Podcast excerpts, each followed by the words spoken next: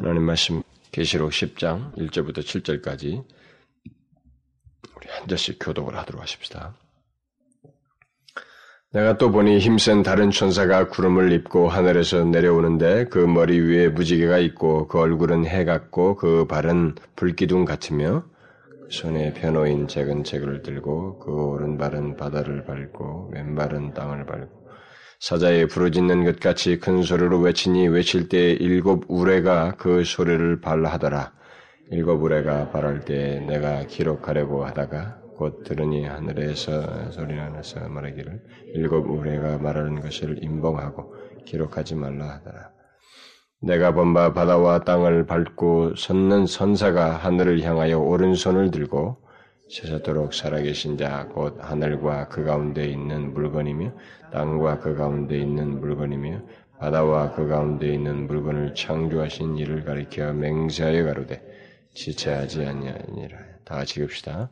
일곱째 전사가 소리내는 날 그 나팔을 불게 될 때 하나님의 비밀이 그 종 선지자들에게 전하신 복음과 같이 이루리라. 아, 우리가 지난 시간에는 그, 이, 지금 계속되고 있는 그 나팔, 아, 심판 시리즈의 그 여섯 번째 나팔 재앙에 대해서 어, 살펴보았죠. 아, 그것은 땅에 거하는 자들에게 있을 그 세 번 화, 화, 화로 말했던 그 세 번 화의 두 번째 화에 해당하는 것이라고 했습니다. 그 내용은 하나님께서 정하신 그 년, 그 월, 그 일, 그 시에 사람 3분의 1이 죽는 심판인데, 어, 셀수 없이 많은 그 악한 영들의 활동으로 인해서 있게 되는 세계적인 전쟁을 시사하는 것이다. 라고 그랬습니다. 어, 아무래도 뭐 대량 살상이, 어, 사람 3분의 1이 죽는 심판이 재앙이니까 아무래도 대량 살상이 있는 어떤 것을 생각하다 보면 아무래도 가장 제, 세계적인 전쟁이 가장 쉬운 해석이라고 어, 일반적으로 볼 수 있겠습니다. 그런데 놀라운 사실은 그런 재앙이 있음에도 불구하고 어, 우리가 그 지난주 어, 살펴본 내용의 그 후반부에서 봤던 것은 그런 재앙이 있음에도 불구하고 그 재앙에 죽지 않은 사람들, 그 3분의 2의 사람들이 어, 회개치 아니하고 귀신과 각종 우상을 섬기며 죄악들을 여전히 이전 못지않게 짓더라라는 그 내용이 이렇게 어, 지난 그 여섯 번째 나팔 내용에 결론적으로 그 끝부분으로 언급이 됐었죠. 아, 참그 여섯 번째 나팔 재앙과 함께 그 덧붙여진 그럼에도 불구하고 사람들이 회개하지 않냐고 어, 여전히 죄악을 짓고 귀신을 섬기더라라고 하는 이 내용이 참 씁쓸한 그 안타까운 내용으로서 어, 마지막 그 내용이 나왔었는데 네, 그런 그 여섯 번째 나팔 재앙 이후에 이제 우리들은 뭐 지난번 일곱 인봉에서도 거의 같은 맥락이었습니다만은 아, 이제 마지막 남은 일곱 번째 나팔, 일곱 번째 나팔이 무엇일까?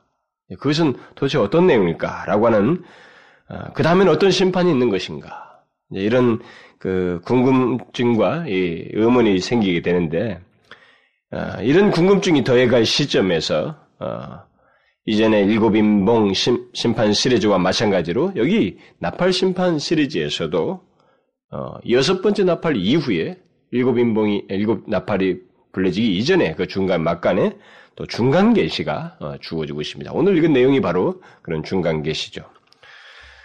어쩌면 어, 구장 이 끝부분에 회개치 않은 그 다수와 관련된 어, 떤 내용을 말해주기 위해서 마치 이 어, 그것과 좀 맞물려서 어떤 내용을 어, 말해주기 위해서 이 예, 삽입된 이 중간 계시가 주어진 것처럼 이렇게 보여지기도 합니다. 그러면 그 남은 사람들은 어떻게 되는가? 어? 그러면 최종적으로 심판이 있기 이전에 그 어떤 일이 과연 그러면 이렇게 되는 것인가? 그럼 3분의 2는 다 쓰러져 없어지는 것인가? 마지막 다음에 남은 심판은 그들을 다 쓸어버리는 것인가? 과연 그것이 즉각적으로 있을 것인가? 뭐 이런 의문들이 여러 가지 생길 수도 있는데 바로 그 막간 사이에 그 중간에 바로 오늘 읽은 내용이 어, 사실상은 10장 1절부터 그 11장 13절까지에 어, 해당되는 이 어, 중간의 삽입 내용이 여기에 주어지고 있습니다. 중간 계시로서. 자, 이 중간 계시는 그럼 뭡니까? 여기 삽입으로 들어온 이 내용은 어떤 내용입니까? 이건 주로 이 작은 책과 관련된 내용입니다. 작은 책과 관련되어 있습니다. 사실은 성경입니다만은 하나님 말씀입니다만은 이 작은 책과 관련된 내용입니다. 이 책은 그 일반적으로 그 앞에서 우리가 5장에서 보좌에 앉으신 이의 오른손에 있었던 그 책이 있었죠. 거기서도 언급됐던 그 책인데 그 책과 같은 책이라고 일반적으로 해석을 하고 있습니다.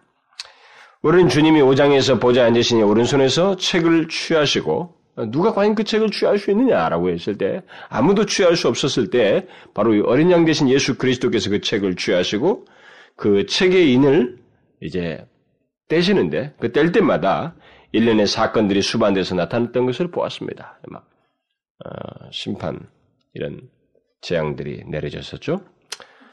아, 물론 그때 제가 이 다섯 어, 그, 그, 첫 번째 그 나왔던, 5장에 나왔던 그, 어, 내용을 언급할 때, 어, 이 계시록에서 나올 수, 나오려고 하는 그, 이 내용이 도대체 무엇인지, 어, 어, 그런 것에 대해서 좀 거기서 암시적으로 제가 이미 미리 다 언급을 했었습니다. 어느 정도. 음.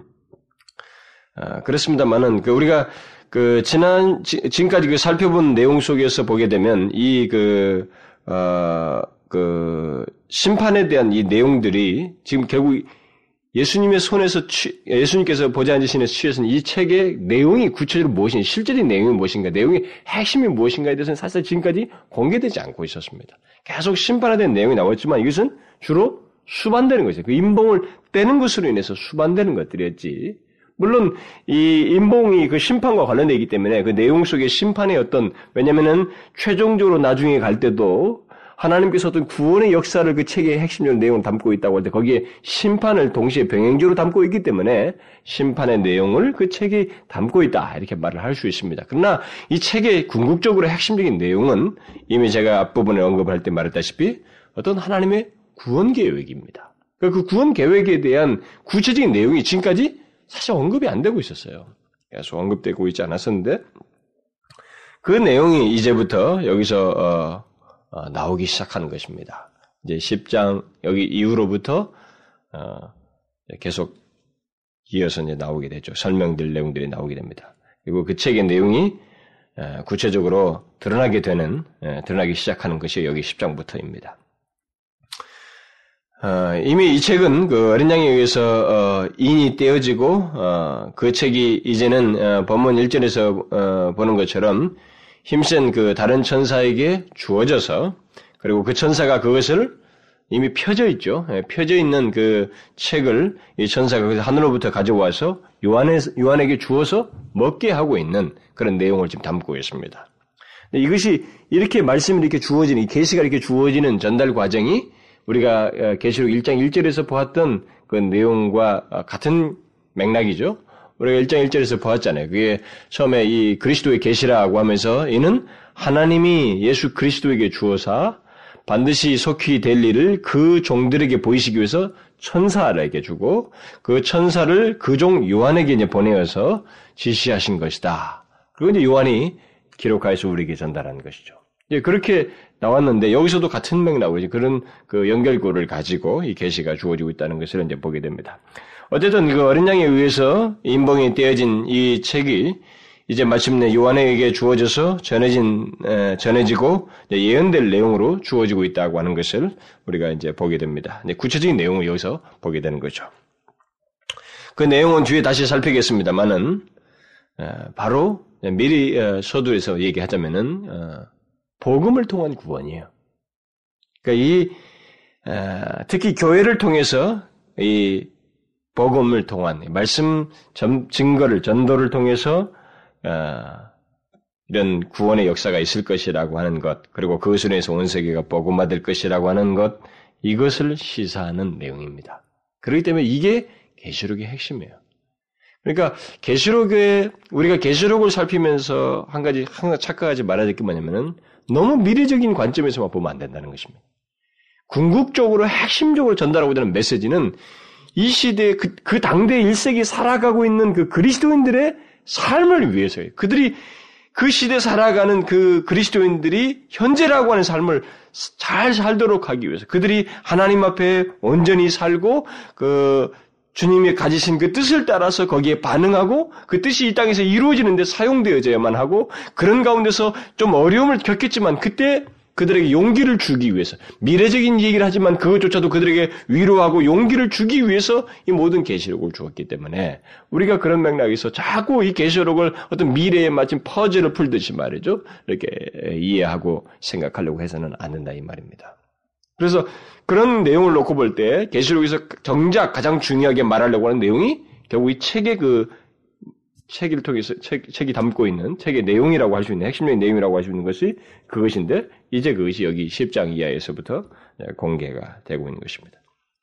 그래서 계시록의 핵심은 어, 이, 이 시대를 사는 그리스도께서 오시기 이전까지의 그 교회 그리스도인들이죠. 그들을 통해서 어, 세계가 복음화돼서 구원을 얻는다는 거죠. 음? 그것을 통해서 그것이 하나님의 뜻이 그렇게 이루어진다고 하는 내용이 사실 핵심적인 내용이라고 할 수 있습니다. 여기 10장 1절부터 11장 13절까지의 이 중간 계시는 어, 예, 두 가지 큰 내용을 어, 일단 시사를 하고 있죠. 요한의 어떤 선지자적인 부르심 어, 그리고 뒤에는 이제 11장에 나오는 두 증인의 복음 증거 이 내용 두 개의 내용을 가지 여기서 일단 이 중간 계시를 말해주고 있습니다. 근데 이 두 가지 내용은 아주 중요한 공통점을 가지고 있습니다. 먼저 요한이 그 선지자로 부름을 받아서 전할 그 메시지 메시지는 어, 결국 구약 선지자의 에스겔을 모형으로 하고 있습니다. 먹고 그 말씀을 먹고 입에는 단데 들어가서 쓴 내용이 이제 뒤에서 오늘은 안 읽었는데 그 10장 후반부에 나오거든요. 이런 내용을 볼 때 이게 지금 에스겔의 에스겔의 경험으로 좀 에스겔의 그, 그 서에 나오거든요.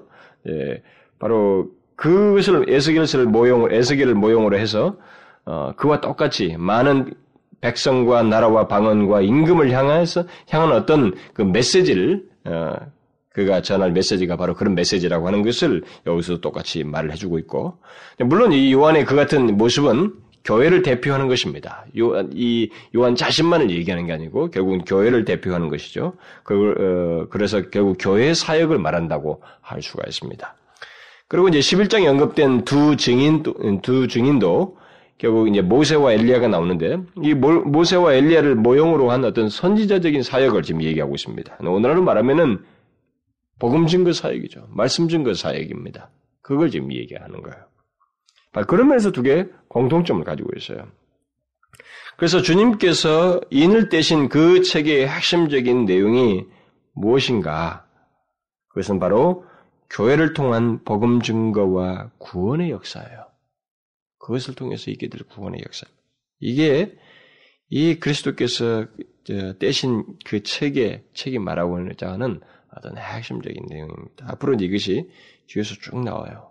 우리는 계시록의 이 같은 핵심적인 내용을 이제 앞으로 계속 살펴보게 되겠습니다만은 어, 이것은 이 땅을 사는 우리 그리스도인들의 현재적인 삶과 관련된 가장 중요한 내용이고 어, 또 계시록을 통해서 아, 우리에게 전하고자 하는 어떤 핵심적인 메시지입니다. 네, 바로 그것이 여기서부터 시작되는 거죠. 그래서 우리가 어, 사실 계시록을 생각하면서 사람들이 그 어, 자꾸 미래적인 관점에서 자기를 이렇게 좀 안도하려고 하는 그런 경향이 있습니다만 사실상 계시록은 우리의 현재적인 삶을 굉장히 권면하고 용기를 주면서도 철저한 그리스도인으로서의 삶, 특별히 복음을 전하는 이 문제에 대해서 굉장히 강력한 메시지를 주고 있어요. 그래서 계시록은 어떤 면에서 굉장히 선교적인 메시지입니다. 이미 지난 시간에도 제가 언급을 했습니다만은 사실 이 중간 계시가 우리가 뭐 인봉이 뗄 때마다 그 나팔을 불게 될 때마다 있게 되는 어떤 재앙에 대한 내용들보다도 더욱 중요하다고 볼 수가 있어요. 그런 면에서 보길 때.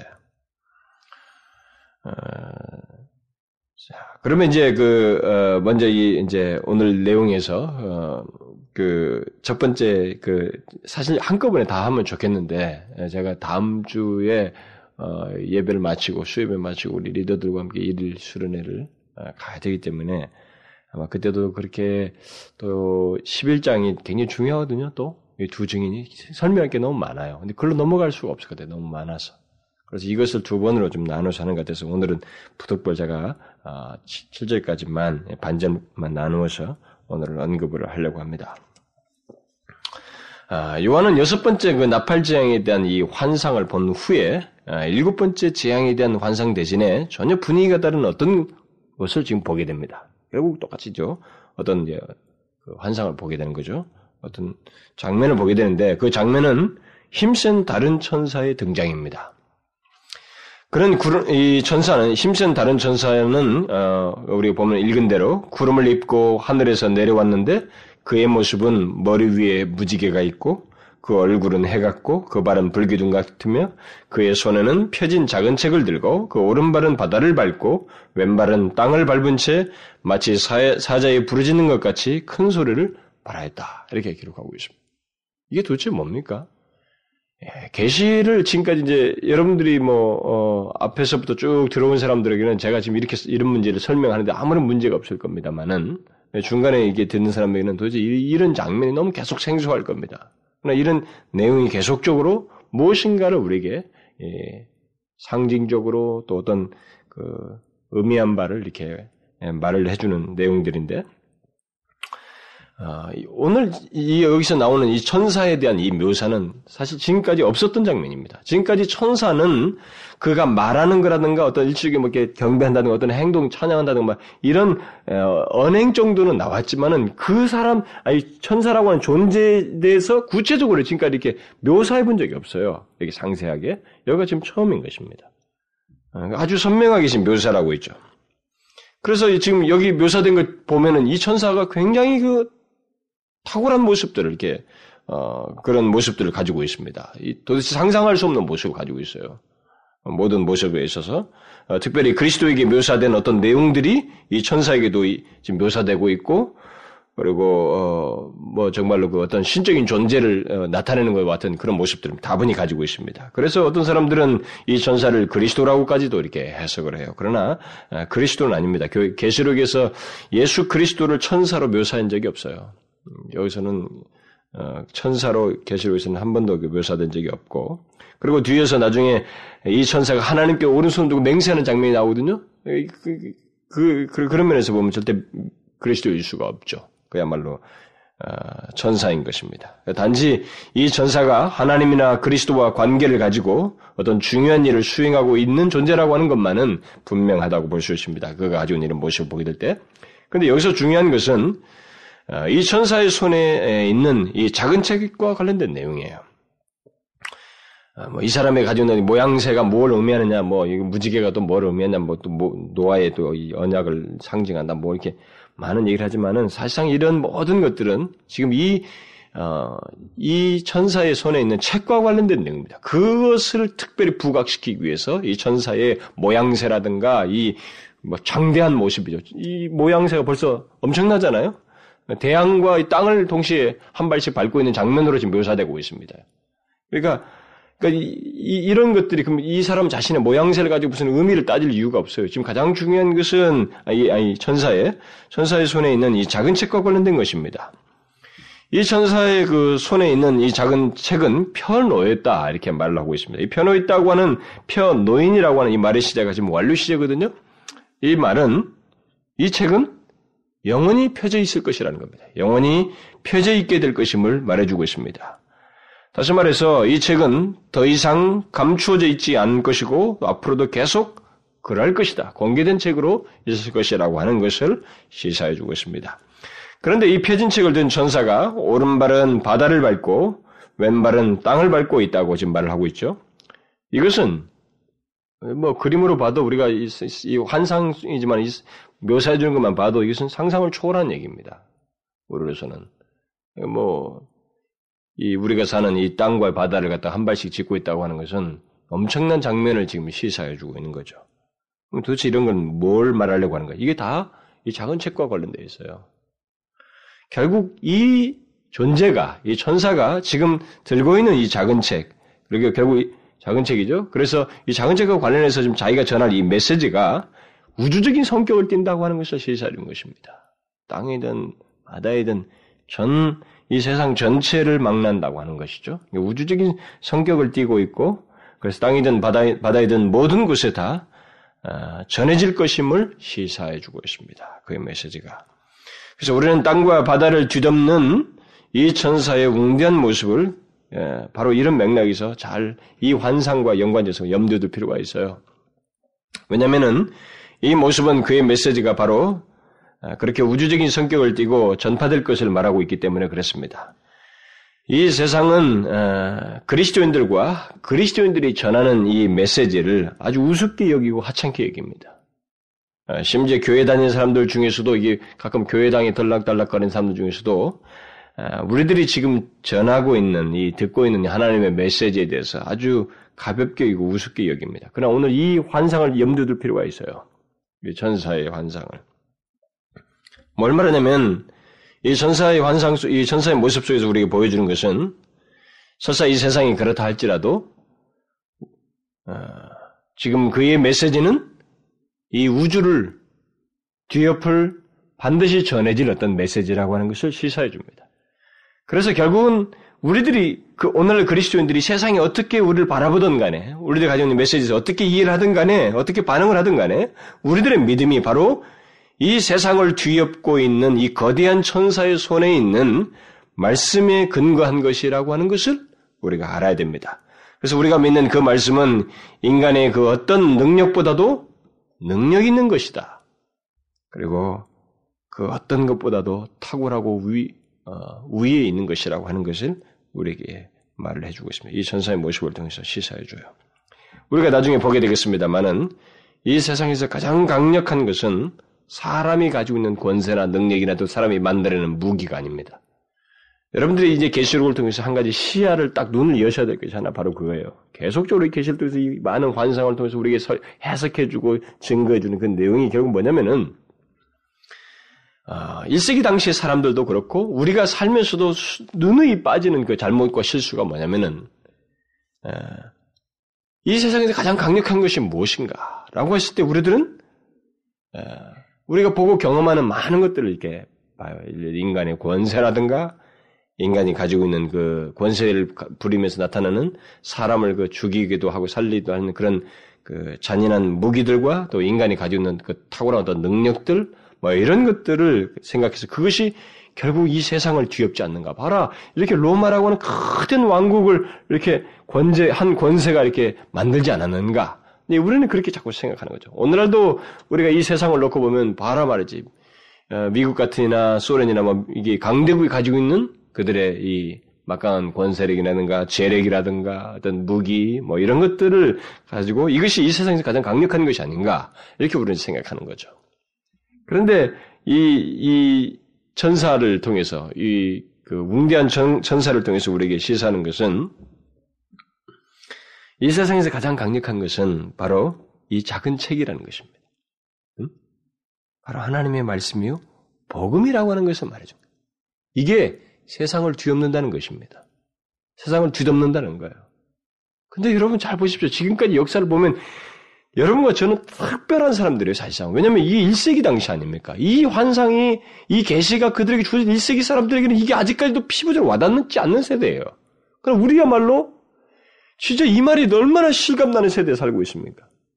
수많은 권세들과 딱, 막, 능력을 가지고 사람들을 죽이기도 살리고 마치 세계를 다 끝내버릴 것 같은 그런 역사적인 사건들과 그 나라들과 그 권자들이 막 일어났지만 1세기 당시부터 그럼 그들이 어떻게 했습니까? 그들이 가장 강력했는가? 그들이 가지고 있는 소유 그 어떤 권세라든가 이 능력과 이 무기가 과연 강력했는가? 그렇지 않았어요. 그보다 더 강력한 게 뭐였습니까? 역시 복음이었습니다.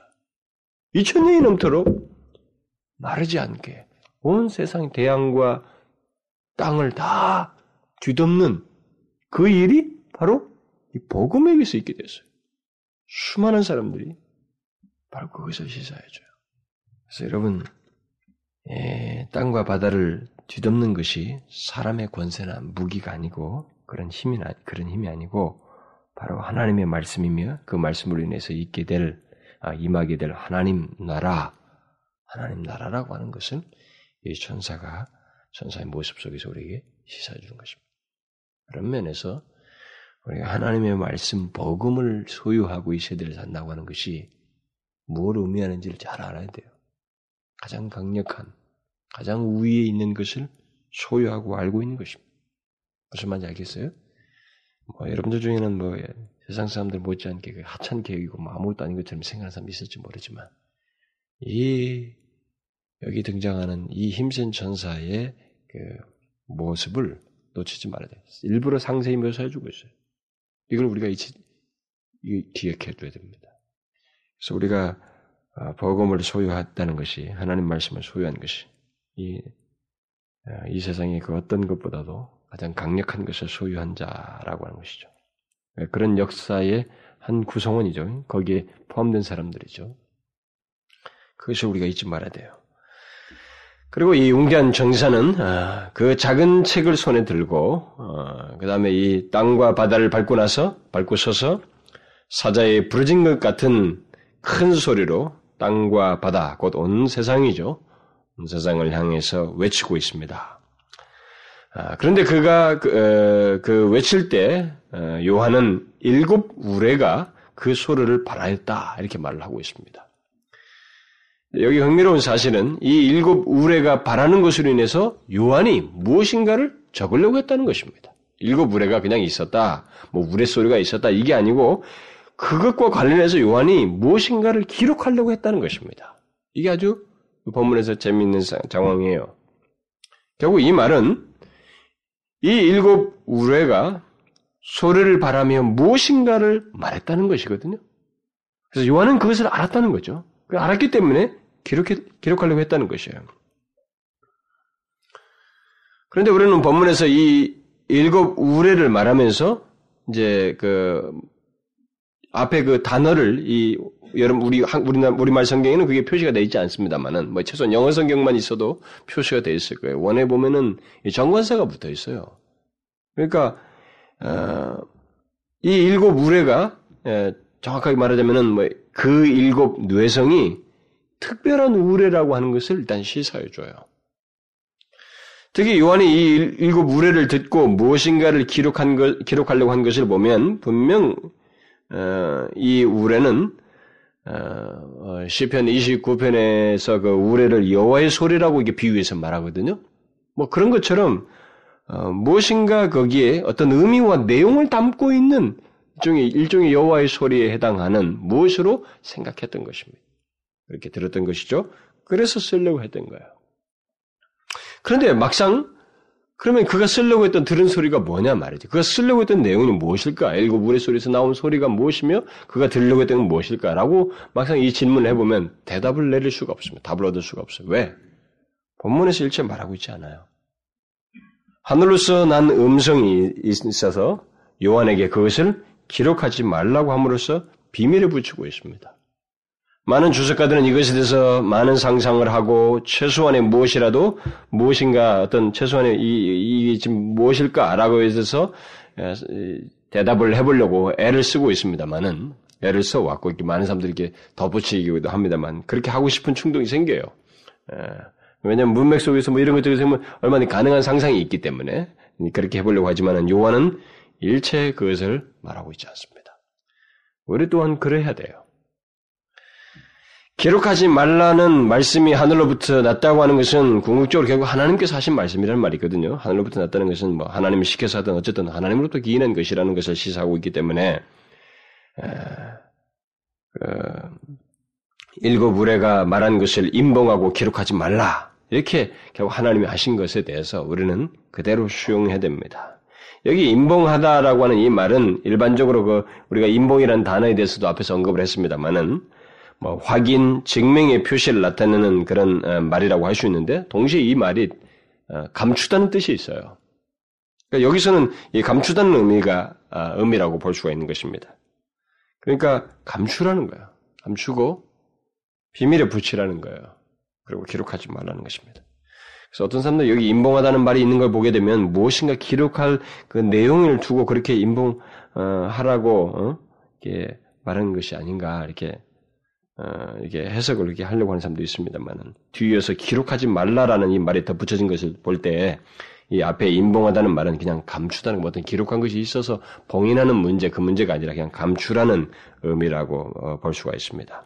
어쨌든 하나님이 어, 하나님께서 요한이 무엇인가를 듣고 적어야겠다고 생각한 것을 적지 말라고 하셨어요. 여러분들도 이런 말이 굳이 언급된 것을 보게 되면 궁금하죠? 자꾸 뭔가 상상하고 싶어요. 그래서 우리는 꼭 그런 욕구가 있다. 건드리지 말라면 건드리고 싶고 말이죠. 그냥 지나가다가도 아, 이거 절대 보면 안 됨. 이거 있으면 더 보고 싶은 거예요. 사람이 지나가다.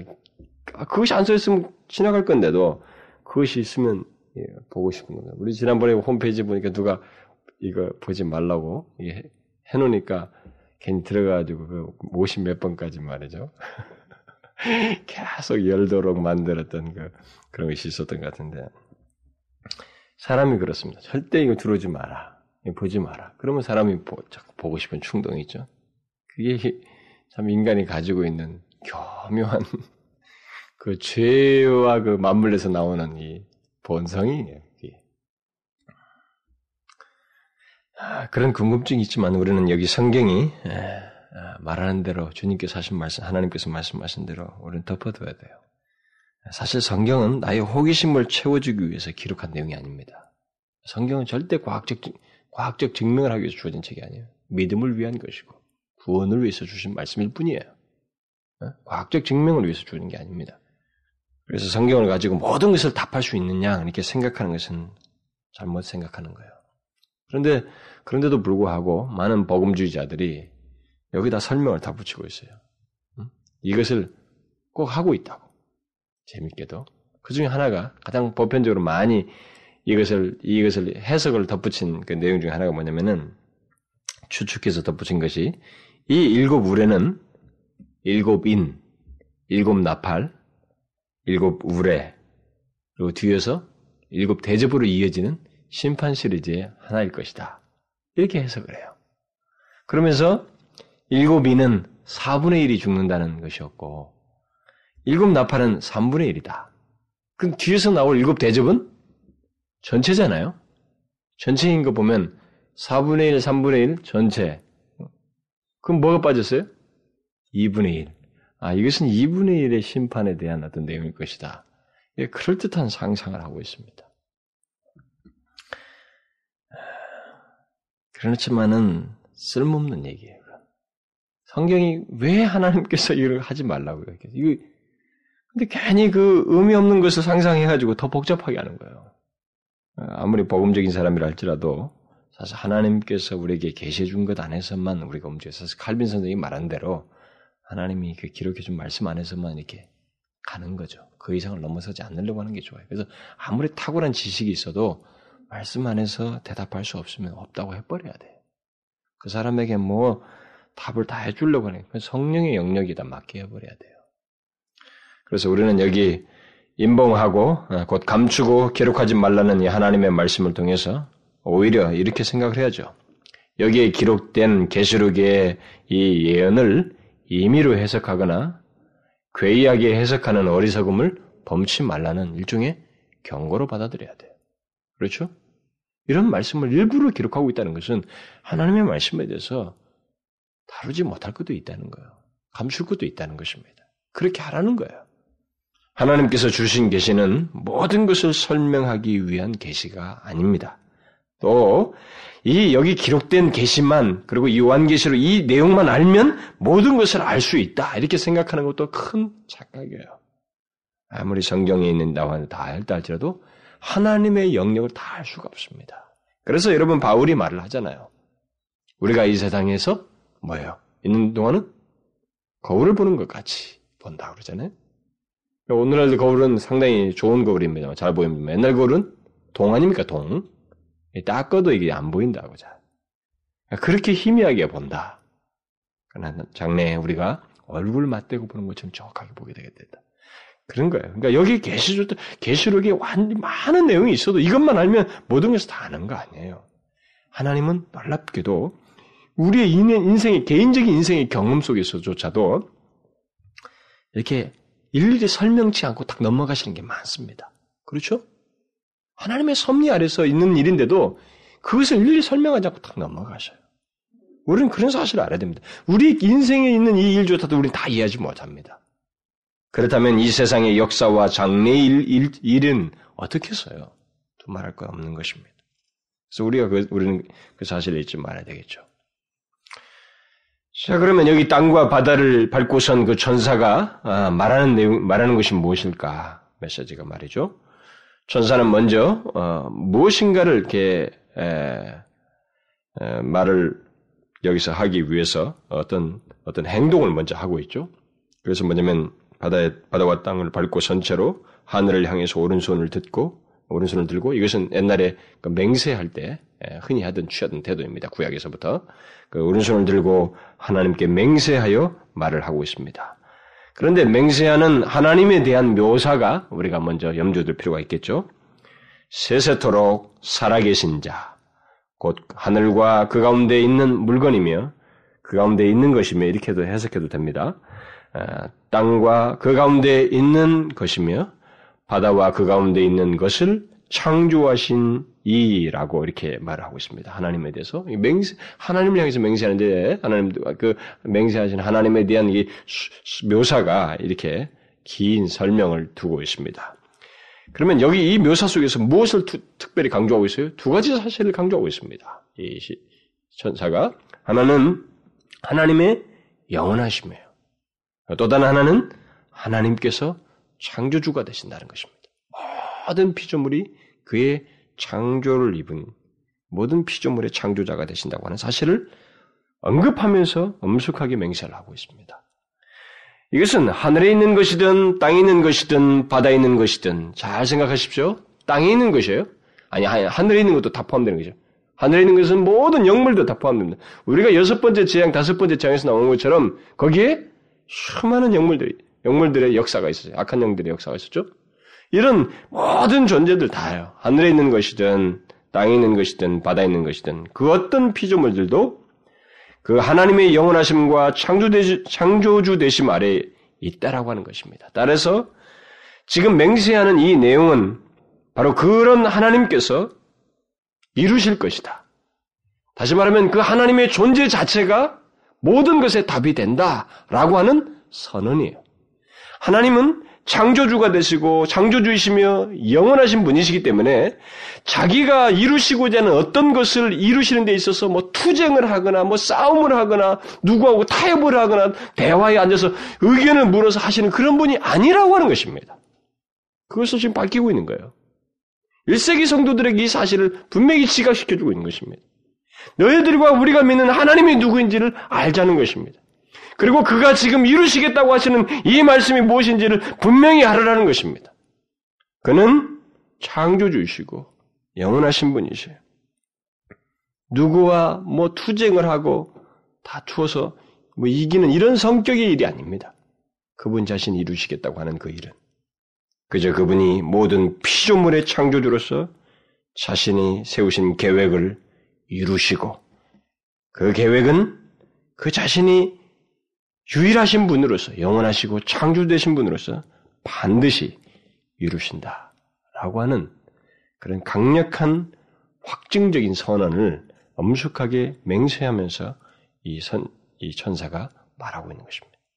이게 중요한 내용이죠.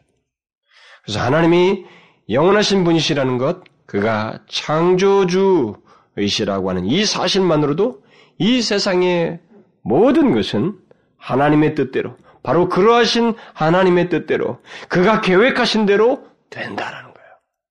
바로 그분이 마음 먹은 대로 반드시 된다는 것입니다. 그것을 누가 방해하거나 뭐 거칠게 하거나 뭐 어떻게 할 리가 아무도 없다는 것입니다. 반드시 된다는 것입니다. 그가 세우신 계획은 조금도 차질 없이 이루어진다는 것입니다. 우리는 이 사실을 잊지 말아야 됩니다. 이 천사가 확, 확실하게 어, 이게 확증적으로 엄숙하게 맹세하에 말하고 있는 이 내용을 우리 또한 귀담아 들어야 됩니다. 하나님은 누구와도 또 그 어떤 것과도 다투어서 일하시고 성취하시는 그런 분이 아니십니다. 그럴 수 있는 존재가 하나님 앞에 아무도 없습니다. 그는 영원하셔요. 그리고 그 외의 모든 물은 모든 존재는 피조물입니다. 오직 그분만이 창조주예요. 하늘에 있는 거나 땅에 있거나 바다에 있는 것이나 모든 존재가 다 그렇습니다. 그래서 그는 자신이 계획하신 것을 반드시 이루신다는 것입니다. 제한 없이. 그러기에 이 천사는 하나님을 향하여 손을 두고 엄숙하게 맹세하는 것입니다. 무엇을? 어떤 내용을 맹세하고 있어요? 무엇, 맹세하면서 무엇을 말하고 있습니까? 지체하지 아니하리니. 맹세하에서 선언하고 있는 내용이 지체하지 않을 것이다. 라는 말이에요.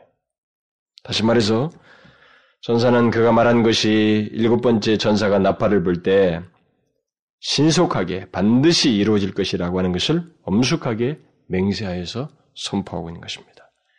이렇게 전사는 필요한 조건만 이제 얼마 후에 갖추어지게 될 때 하나님께서 뜻하신 가운데서 있게 되는 거죠.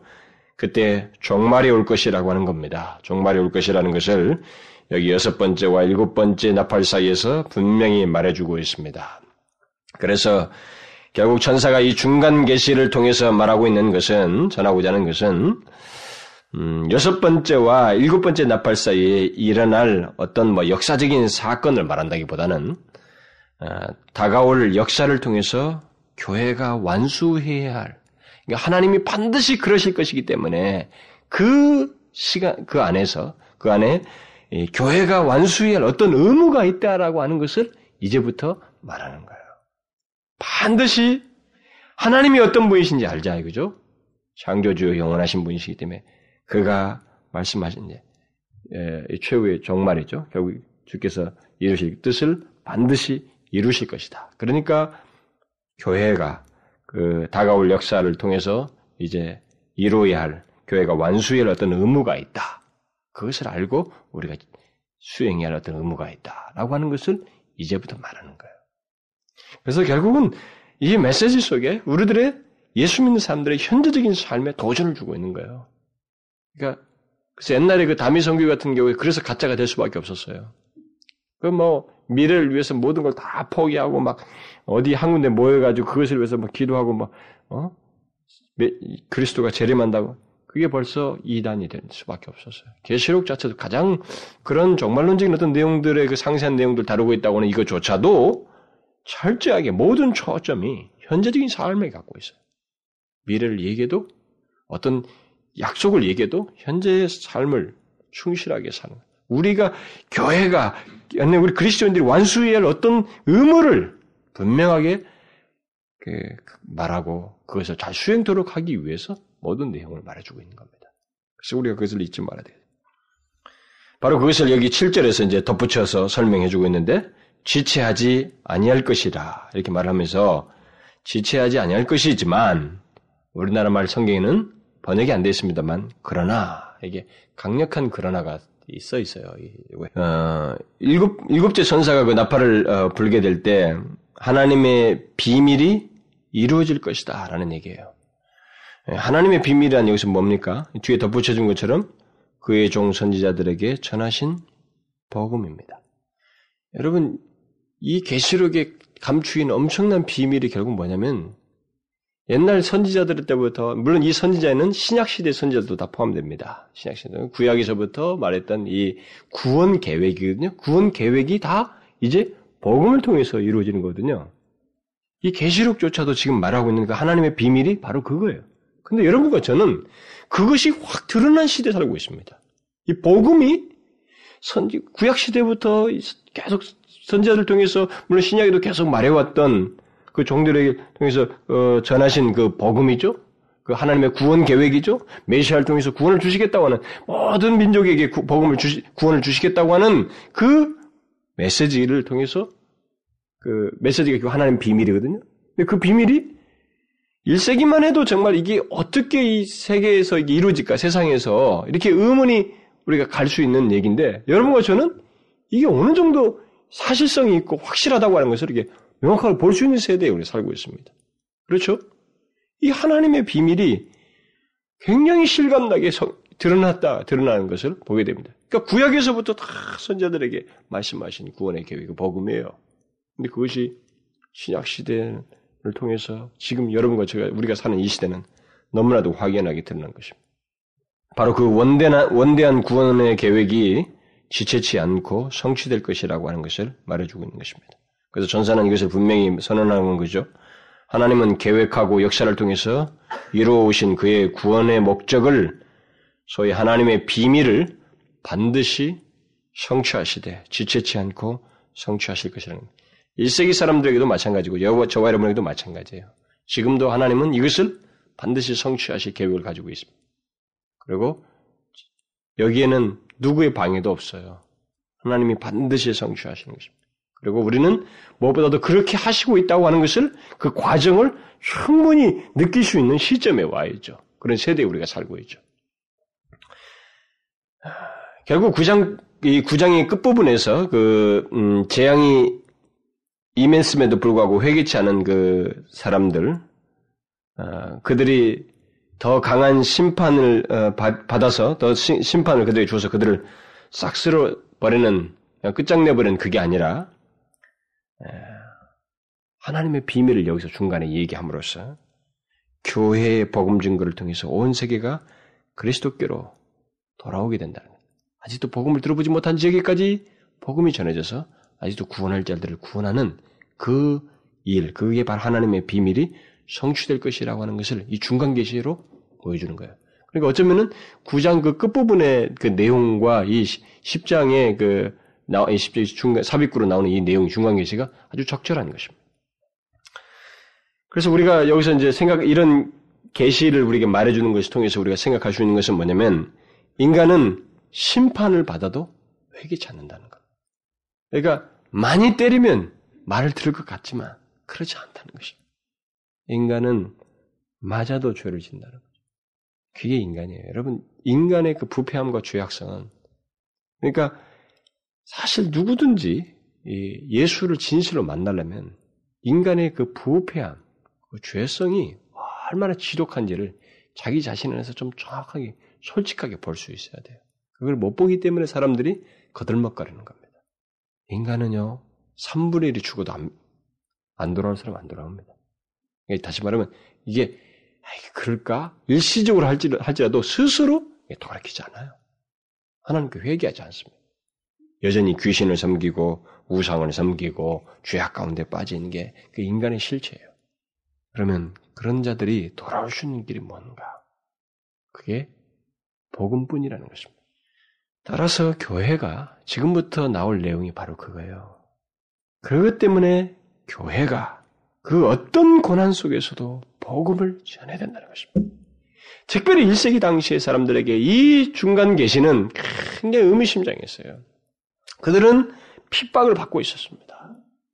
그런데 여기서 이런 원대한 하나님의 계획이 반드시 이루어진다고 하는 사실 안에서 인간은 심판이 행해져도 3분의 1이 죽어도 돌아오지 않는 실체들이라고 하는 사실을 말하면서 뭐예요? 유일하게 돌아올 수 있는 길은 그들이 복음을 접하는 것이다. 그래서 너희들이 교회가 이 땅에 있는 동안에 해야 할 일이 바로 복음을 전하는 것이다. 그것을 지금부터 말하는 것입니다. 사단은 이것을 강력하게 반다는 것입니다. 나중에 여러분 우리가 여기 11장에도 나오고 이제 나중에 12장부터 14장까지도 이제 그, 그, 나오거든요. 어, 대, 적하는 사단의 대적 속에서 이그 그리스도인들이 그 겪는 고난 그러면서도 복음을 전해야만 하는 그런 구체적인 내용이 좀 확대해서 설명되는 것이 나오는데 그래서 사단이 이것을 강력하게 반대하는 거예요. 어떤 한 사람이 복음을 듣고 그리스도께 나오는 이, 이, 이 작업이 사실 이 세상에서 가장 치열한 싸움이에요. 이게 마음대로 안 되는 싸움입니다. 뭐 다른 것은 계약을 성사시키거나 뭐 돈을 준다든가 사랑을 쏟는다거나 뭐 인간적인 관계에서 뭐, 뭐 이런 계약 관계를 통할 수 있는데 사람이 흑암의 나라에서 하나님의 아들의 나라로 오는 이 문제 이 문제는 오직 복음이에요. 그렇기 때문에 이 복음을 전하는 것에 대해서 사단이 가만히 있지 않는 것입니다. 가만히 있지 않아요. 지금 하나님의 비밀은 바로 이것입니다. 하나님의 비밀은 바로 복음을 통해서 구원을 받는다. 그래서 교회가 어떤 고난 가운데서도 이것을 감당해야 된다. 반드시 지체치 않고 주님께서 모든 것을 이루실 것이기 때문에 그걸 알고 임무를 수행해야 된다. 라고 하는 메시지를 이 중심에서 담고 있는 것입니다. 결국 천사는 이 하나님의 비밀에 대한 성취가 임박해 왔다고 하는 것을 결국 여섯 번째 나팔 이후에 이렇게 특별히 이 중앙에서 통해서 말을 해주고 있는 거죠. 아, 교회들이 그 핍박 가운데서도 음, 온 세계에 복음을 전함으로써 사람들을 그리스도께로 돌아오게 하는 그 구원 계획이 성취될 때가 임박해 왔다. 여섯 번째 나팔 이후에 이 내용과 맞물려서 예, 밝혀주고 있는 것입니다. 그것이 임박해 왔다. 그래서 우리는 어, 세상이 그 혼란스럽고 역사가 우리 인간의 역사가 도대체 어떻게 될지 알지 못할 그런 상황이 있다 할지라도 하나님의 비밀이 지체치 않고 성취될 것이라고는 이 천사가 엄숙히 맹세하면서 선언했던 그 하나님의 영원하심과 창조주 되심의 근거에서 맹세했던 이 선포를 잊지 말아야 됩니다. 이걸 잊어버리면 혼란해져요. 진짜 막 같이 요동하는 것입니다. 세상이 막 뒤죽박죽이 되고 어, 막 핍박이 거세지고 역사가 도대체 어떻게 될 것인지 알 수 없을 것 같은 그런 상황이 있을 때 이 사실을 우리가 잊게 될 때 혼란에 빠지는 것입니다. 많은 그리스도인들이 핍박을 받고 심지어 수없이 많은 사람들이 그 어, 순교를 당하는 일이 있다 할지라도 바로 그런 과정 속에서 예적부터 전하신 그 복음, 구원의 계획, 하나님의 비밀이 반드시 성취된다는 것입니다. 그것을 알고 오직 유일한 길인 복음을 우리가 전해야 된다는 것입니다. 아시겠습니까, 여러분? 그것을 전하면서 살아야 된다는 것입니다. 우리가 그것을 위해서 부름받았어요. 나, 나 혼자 구원받았으니까 엔조이 하면서, 어? 예배당에서만 모여서 여기서만 아, 즐거워하고, 자기 혼자만 다 감쪽같이 이렇게 살라고 부른 게 아니라, 이 거룩한 하나님 나라가 이루어지기 위해서 이루어지는데 반드시 이루어질 하나님께서 이루시고자 하는 그것에 이루어지는데 거기에 각각 시대마다 우리를 불러서 그 일을 하신 거예요. 그래서 여러분과 제가 지금 이 자리에 온 것은 예수를 믿게 된 것은 결국은 이런 말씀이 그대로 성취되는 앞선 사람들의 과정 속에서 있게 된 거예요. 그런데 앞선 사람들의 과정 속에는 순교의 피와 또 엄청난 고난들이 다 뒤범벅이 되어 있었습니다. 그런 그 과정 속에서 우리가 이 자리에 온 거예요. 그러니까 그것을 잊지 말아야 됩니다. 우리가 현재의 그 복음을 전하는 이 유일한 길을 전하지 못하고 전하지 않는다고 하는 것은 아, 정말 우리가 많은 것을 모르고 있는 거예요. 하나님의 중대한 구원 계획조차도 이해하지 못하고 많은 것을 우리가 잊고 있는 것입니다. 그래서 자꾸 예수 믿으면서 교회가 어, 또 우리 성도들이 그 개인의 영적인 성장 그것도 굉장히 중요해요. 그것이 있음으로써 같이 되니까. 근데 이 한 면만 얘기하면 안 돼. 성장이 무엇을 위해서 있는 것이냐라는 것을 항상 곁들여서 결국 영혼을 구원하는 대로 이 복음을 유일한 길인 복음을 이 세상에 소개하고 전하는 것으로 나아갈 수 있도록 해야 됩니다. 그것이 교회가 할 일이에요. 우리 그리스도인들이 해야 할 일입니다. 여러분 아시겠어요? 이 신비스러운 하나님의 계시, 보여준 환상의 계시가 뭘 말하는지 알겠어요? 여러분, 우리는 굉장히 앞, 그, 놀라운 위치에 와 있습니다. 제가 볼 때, 어, 저는 굉장히 풍요로워요. 기독교로, 기독교의 어떤 삶을 사는 데 있어서, 그리스도인의 삶을 사는 데, 저는 굉장히 풍요롭다고 생각해요. 저는 특별히 책만 봐도 그렇게 봐요. 저는 다 못 읽겠어요. 좋은 책들이 너무 많은데, 실력도 안 됐지만, 시간도 모자라고. 잠을 안 자고 읽어도 모자라.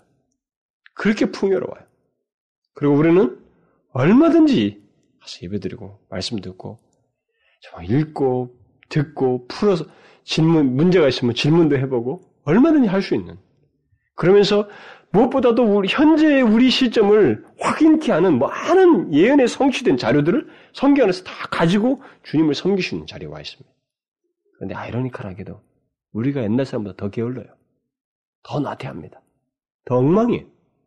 더 편한데도 엉망이라고. 그래서 정말 이상한 일이에요. 어? 예수를 따뜻한 데서 편안하게 하는데도 하나님을 향해서 그 새로움과 신선함과 긴장도 없고 졸기나 했었고 어? 설교가 길면 길다고 불평이나 했었고 어느 교회 목사한테 나가면서 악수하는데 에이, 설교가 왜 이렇게 길어? 씨, 그럴 때 어떤 나간 집사라는 뭐 어느 교회에서 오래 다녔다는 사람이란 것 같던데 방문해가지고. 그냥 저는 그런 사람들은 분명히 넌 크리스천이에요.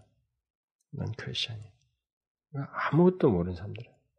그래서 저는 그런 부분에서 보게 될 때 그 영혼은 불쌍하지만 하나님께서 심판을 교회 안에서부터 시작하는 것은 너무 정당하시다고 믿어요. 교회 안에서부터 다 갈라버려야 된다. 산자와 죽은 자를 교회 안에서부터 가르셔야만 하나님이 바르게 하시는 거예요. 여러분과 저희가 얼마나 복스러운지를 아셔야 됩니다. 저는 이, 이 계시가 너무 저한테 실감 있게 와닿아요. 이 예언, 1세기 예언이, 아, 1세기 사람은 뭐 상상하지 못한 그 어떤 실감을 제가 더 느끼게 돼요. 제가 아침, 아까도 기도할 때 그랬습니다만, 북한 사람들을 비하면 뭐, 우리는 엄청나죠. 오늘도 우리 여기 몇, 영하 10도, 뭐 10도 좀 안 되지만, 이 추운 것도 못 견디겠어요, 저는. 굉장히 추운데. 근데 거기는 20도도 넘잖아요. 근데 우리처럼 뭐 오리털 같은 게 있나요? 아들이 한옷몇개 입고 막 노동 노동들 다 시키고. 그런데도 그 가운데 예수님 사람들이 많이 있다고요. 이불 속에서 아버지를 부르고 싶은데도 그걸 조용히 하는 거야. 우리는 하나님께서 그 계시하신 내용이 어떻게 성취되는지를 보면서 그것을 너무 풍성하게 확인할 수 있는 시대 속에 살고 있고 또 그런 시대에 우리가 있으면서도 너무 많은 것에 대해서 자유로움을 가지고 있어요. 저는 특별히 우리들이 그렇다고 봐요. 이 나라에 사는 우리 백성들. 앞선 믿음의 사람들의 그 순교의 피해 그 이후에 많은 것들을 우리가 혜택을 누리고 있다. 그런데 우리가 그렇게 혜택을 누리는 거 여기서 수도하면 어떻게 되냐 말이에요. 안 된다는 것입니다. 교회의 임무가 있다는 거예요, 지금. 반드시 이루시겠다. 하나님의 구원의 교를 이루시겠다고 하는 그 확정 아래서 우리가 해야 할 임무가 있다. 복음을 증거해야 된다. 이것은 큰 싸움이에요, 사실상. 나중에 12장부터 14장 사이에 나옵니다. 사단이 진짜 엄청난 일을 하는 거야. 반대를 합니다. 근데 여러분, 지금까지 보십시오. 영원하시고 창조 되신 하나님의 계획이 꺾이고 있습니까? 안 꺾인다고. 사단도 피조물이에요. 하나님은 이루셔요. 누가고 뭐 상의할 것도 없습니다. 그가 계획하신 것은 반드시 이루셔요. 기도합시다. 하나님 아버지, 영광스러운 그 복음, 값진 구원의 말씀을 우리로 하여금 소유케 하여 주시고, 우리로 하여금 그 하나님의 비밀이요, 구약에서부터 말씀하시고, 밝혀오셨던 구원의 계획 속에 우리를 두셔서 지체치 아니하고 그 구원의 계획을 완성하실 때까지 먼저 우리를 부르셔서 우리에게 자그마한 일을 부탁하시고 그 일을 통해서 주의 뜻을 이루시는 하나님의 영광스러운 부르심을 우리에게 주셔서 감사합니다. 어, 주여 세상이 뒤엎어지고 혼란하고 역사가, 역사가 어떻게 될지 알지 못한다 할지라도 우리에게는 이 전사가 맹세하여 외친 그것이 있사오매 우리가 분명히 믿고 확신할 내용이 있사오매 요동하지 아니하고 그저 우리에게 잠시 동안 살면서 맡기신 일에 충성하며 복음을 귀신을 섬기며 죄악 가운데 있는 자들에게 복음을 전함으로 서들로 하여금 새 생명을 얻도록 하는데 우리 자신들을 드리게 하여 주옵소서. 하나님이 우리 몸된 교회와 먼저 부름받은 우리 사랑하는 지체들을 통해서 이 영광스러운 구원의 역사가 하나님 나라가 이 땅에 이루어지는데 하나님이 우리를 온전히 사용하셔서 주님 영광 받아 주옵소서. 예수 그리스도의 이름으로 기도하옵나이다. 아멘.